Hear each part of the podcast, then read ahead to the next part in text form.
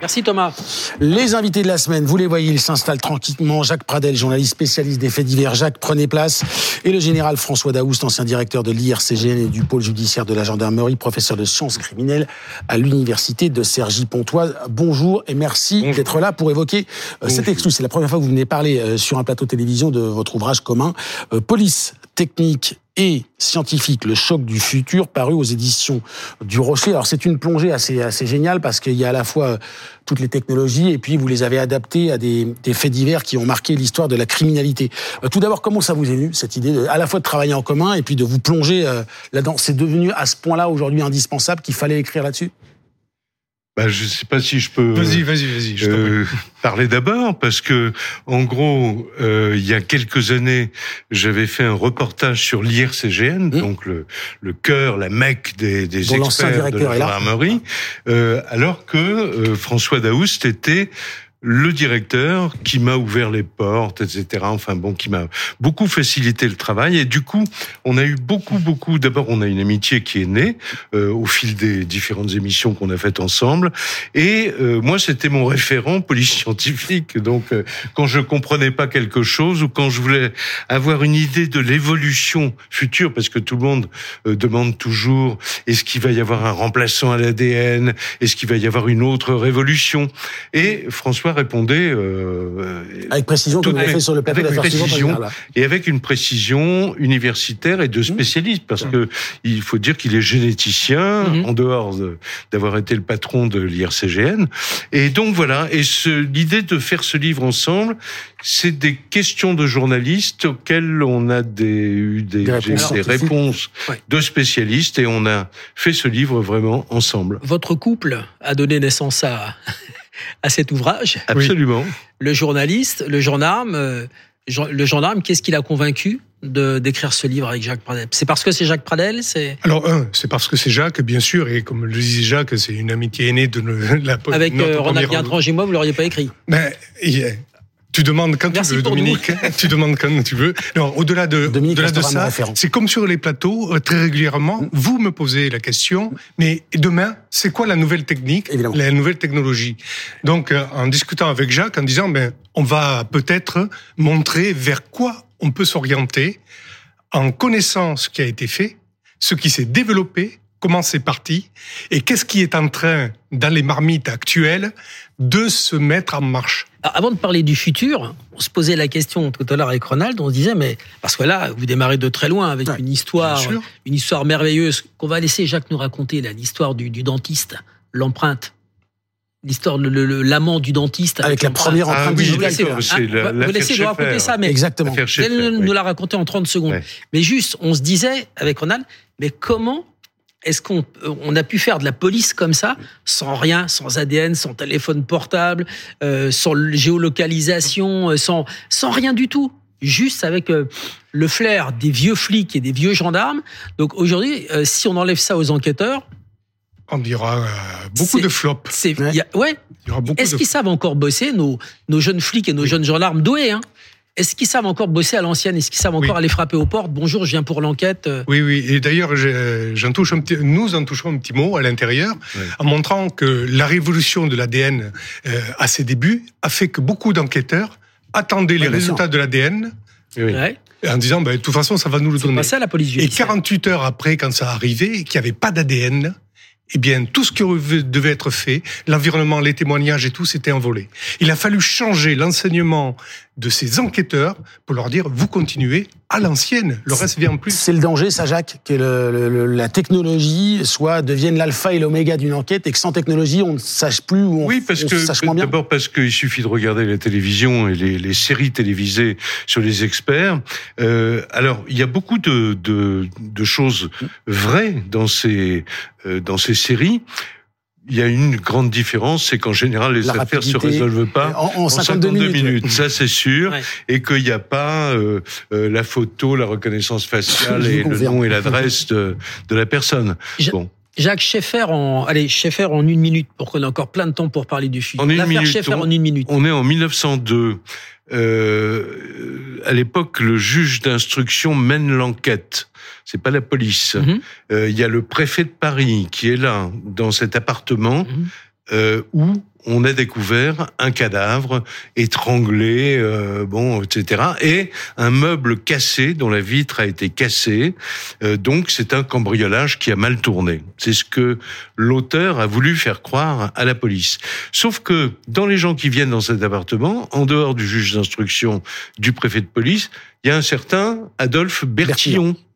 Qui a commencé sa grande révolution il y a plusieurs années et qui ensuite a mis sa science à la hauteur de nouvelles découvertes, ouais. C'est-à-dire la nouvelle découverte, c'était l'empreinte digitale. Mm-hmm. C'est la première affaire criminelle en France, résolue grâce à une empreinte digitale qu'on a trouvée sur la vitre cassée. Mais c'est celle de Schaeffer. Et c'est celle de Schaeffer. Qui en fait est l'ancien assistant et qui est l'amant de la personne qui est décédée. Voilà, exactement. Mais ce que j'ai noté moi dans cette histoire et que je trouvais assez paradoxal, c'est que Bertillon, qui lui a mis au point un système de mensuration, c'est un peu le père de l'anthropologie criminelle. En gros, il a 14 critères, oui. La taille, l'écart des yeux, des choses comme ça. Mais qu'il n'est pas forcément favorable aux empreintes digitales et que c'est cette affaire... carrément défavorable. Et c'est cette affaire, donc c'est ceux qui incarnent le progrès qui parfois sont aussi réfractaires au progrès. Je trouvais ça assez paradoxal et assez intéressant cette affaire. Oui, alors je pense que toi, tu peux en savoir plus, François. Bien sûr. Et pour illustrer, la première affaire qui a été résolue grâce à une empreinte digitale, c'est en Argentine. Grâce à Vucetich, qui est un grand ponte qui a fait un classement au point de vue empreinte digitale, 1892.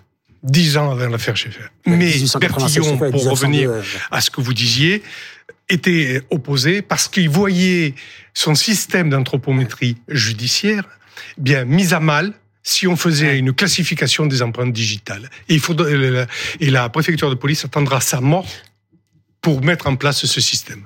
Parce qu'on règle beaucoup ses comptes dans la police scientifique. Vous dites Bertillon, il avait le système, donc il ne voulait pas qu'on en invente un autre. Oui. Parce que ça n'a quand même pas été tout simple. Alors, qu'est-ce qui invente la police scientifique en France ? La police ou la gendarmerie ? Parce qu'on s'est tiré la bourre quand même. Edmond Locard, qui est une sorte... Ne dites pas que ce n'est pas vrai, général, parce qu'à un moment, ça a été la guerre totale. La guerre totale. Sûr. Et on l'a vécu ensemble. Exactement, mais... Alors, qu'est-ce qui invente la police scientifique ? Edmond Locard, je dirais. Edmond Locard, vraiment.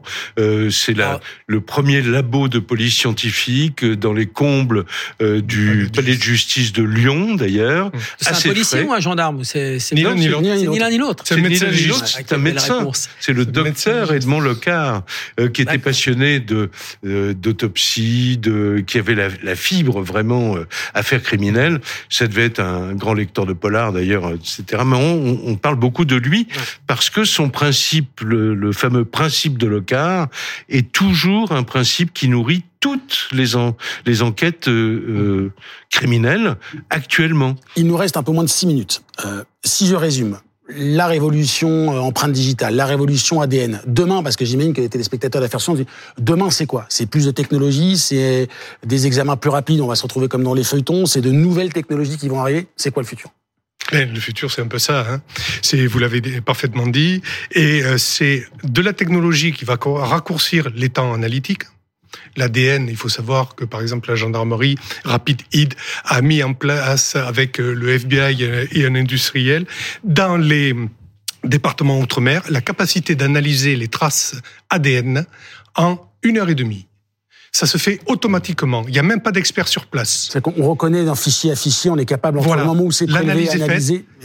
Le spectrogramme sort, c'est envoyé directement à l'expert, à l'IRCGN et au FNAEG, et la réponse est quasi immédiate. Le meurtrier n'est même pas rentré chez lui, on l'arrête. Voilà, c'est ça. Et la deuxième chose, c'est notre environnement numérique qui fait que la trace numérique est partout. Les traces invisibles, elles sont là, et c'est ça qui va être notre quotidien. Téléphone, ordinateur, vidéosurveillance. Objets connectés. On raconte dans le livre comment des objets connectés ont permis de résoudre à la fois des affaires criminelles et des tentatives de maquillage aussi. Un électrocardiogramme, un pacemaker. Un pacemaker, oui, c'est l'histoire est célèbre. Alors, racontez-nous vite fait une histoire de pacemaker, comment ça peut... Rapide, parce qu'on n'a plus que 4 minutes et demie, on a plein de questions à poser. 3 minutes 30.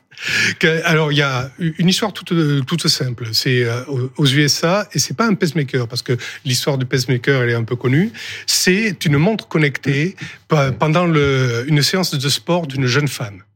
Elle fait sa séance sport, tout est enregistré, les rythmes cardiaques, l'enceinte, etc., etc. Son mari appelle la police, on a été agressé, je suis encore attaché, venez nous aider, etc., etc. Et la police arrive, trouve que les liens sont un petit peu limites, ils ne le sentent pas bien, mais bon, la temporalité semble être la bonne. Sauf que il y en a un qui dit on va analyser la montre connectée, puisqu'elle est sur le rythme cardiaque, puisqu'elle est sur avec l'horloge atomique, on sait l'heure, etc. Et là, par rapport à ce que va dire le mari, rien ne colle. Et on voit le rythme cardiaque qui monte, et puis tout d'un coup qui s'arrête, qui correspond à l'agression, etc. Au moment où, soi-disant, le mari n'était plus là, mais il était là, etc. Et c'est un des éléments de traces numériques. En fait, c'est la bataille de l'infiniment petit, mais c'est la bataille des data, des données. C'est-à-dire que toutes les datas, il suffirait en fait, alors à mon avis c'est pas une bonne idée, mais de regrouper toutes les datas qui nous concernent dans un fichier, et en fait on saurait tout de suite. Alors, c'est pas ce que je souhaitais, hein, mais ça, quand même. Il y a aussi l'intervention de l'intelligence artificielle dont on parle beaucoup en ce moment, qui permet à la fois de résoudre plus vite un certain nombre d'affaires grâce à l'accélération des résultats des analyses, mais qui peut également, l'intelligence artificielle peut également être complice de faits criminels. C'est-à-dire que, voilà, bon... En organisant mieux la réalité et transformant... Oui, voilà, c'est de faux films qui peuvent vous compromettre, mais qui sont extrêmement bien faits. Mm-hmm. Des images d'enfants qui sont sur des Facebook, ce que vous voulez, qui sont détournées, dont des films pédopornographiques sont réalisés avec ça. Mettant en cause. C'est le principe du deepfake extrapolé. Voilà, tout à fait. Il y a comme ça, un développement, y compris du code capable de faire des virus, qui est pour des petits amateurs qui se raccrochent à ça pour finalement vous attaquer vos données chez vous. Oui, d'un mot, moi je dirais, parce que j'ai cherché la révolution, on parle de la révolution de l'ADN, et j'ai posé la question à François, y a-t-il une autre révolution qui se prépare? Alors il y a une évolution extraordinaire qui se prépare, c'est un renfort à l'ADN, c'est l'ADN des bactéries, parce que on a beaucoup plus de bactéries qui habitent notre corps et certaines que de cellules tout simplement, voilà. Mais on peut perdre un certain nombre de bactéries et les bactéries sont uniques par rapport. Certaines de ces bactéries sont uniques. Par rapport aux uns et aux autres. Il nous reste 30 secondes. En avant-propos, vous citez des romans, des films d'anticipation, évidemment. C'est quoi le futur? C'est Minority Report? C'est une autre adaptation cinématographique? Ça ressemble à ça? Moi, j'aime bien la formule qu'on a trouvée pour le début du livre. L'avenir, ce n'est pas ce qui va nous arriver, c'est ce que nous allons en faire. Ce sera le mot de la fin. Merci à tous les deux d'avoir été sur le plateau. Je renvoie donc les téléspectateurs d'Affaires Suivantes et plus largement de BFM TV à la lecture de votre livre. C'est passionnant parce que c'est intéressant, on apprend plein de choses qu'on a à faire et en plus c'est raconté avec plein de faits divers qui permettent de mieux comprendre évidemment comment ça a impacté. Merci à tous les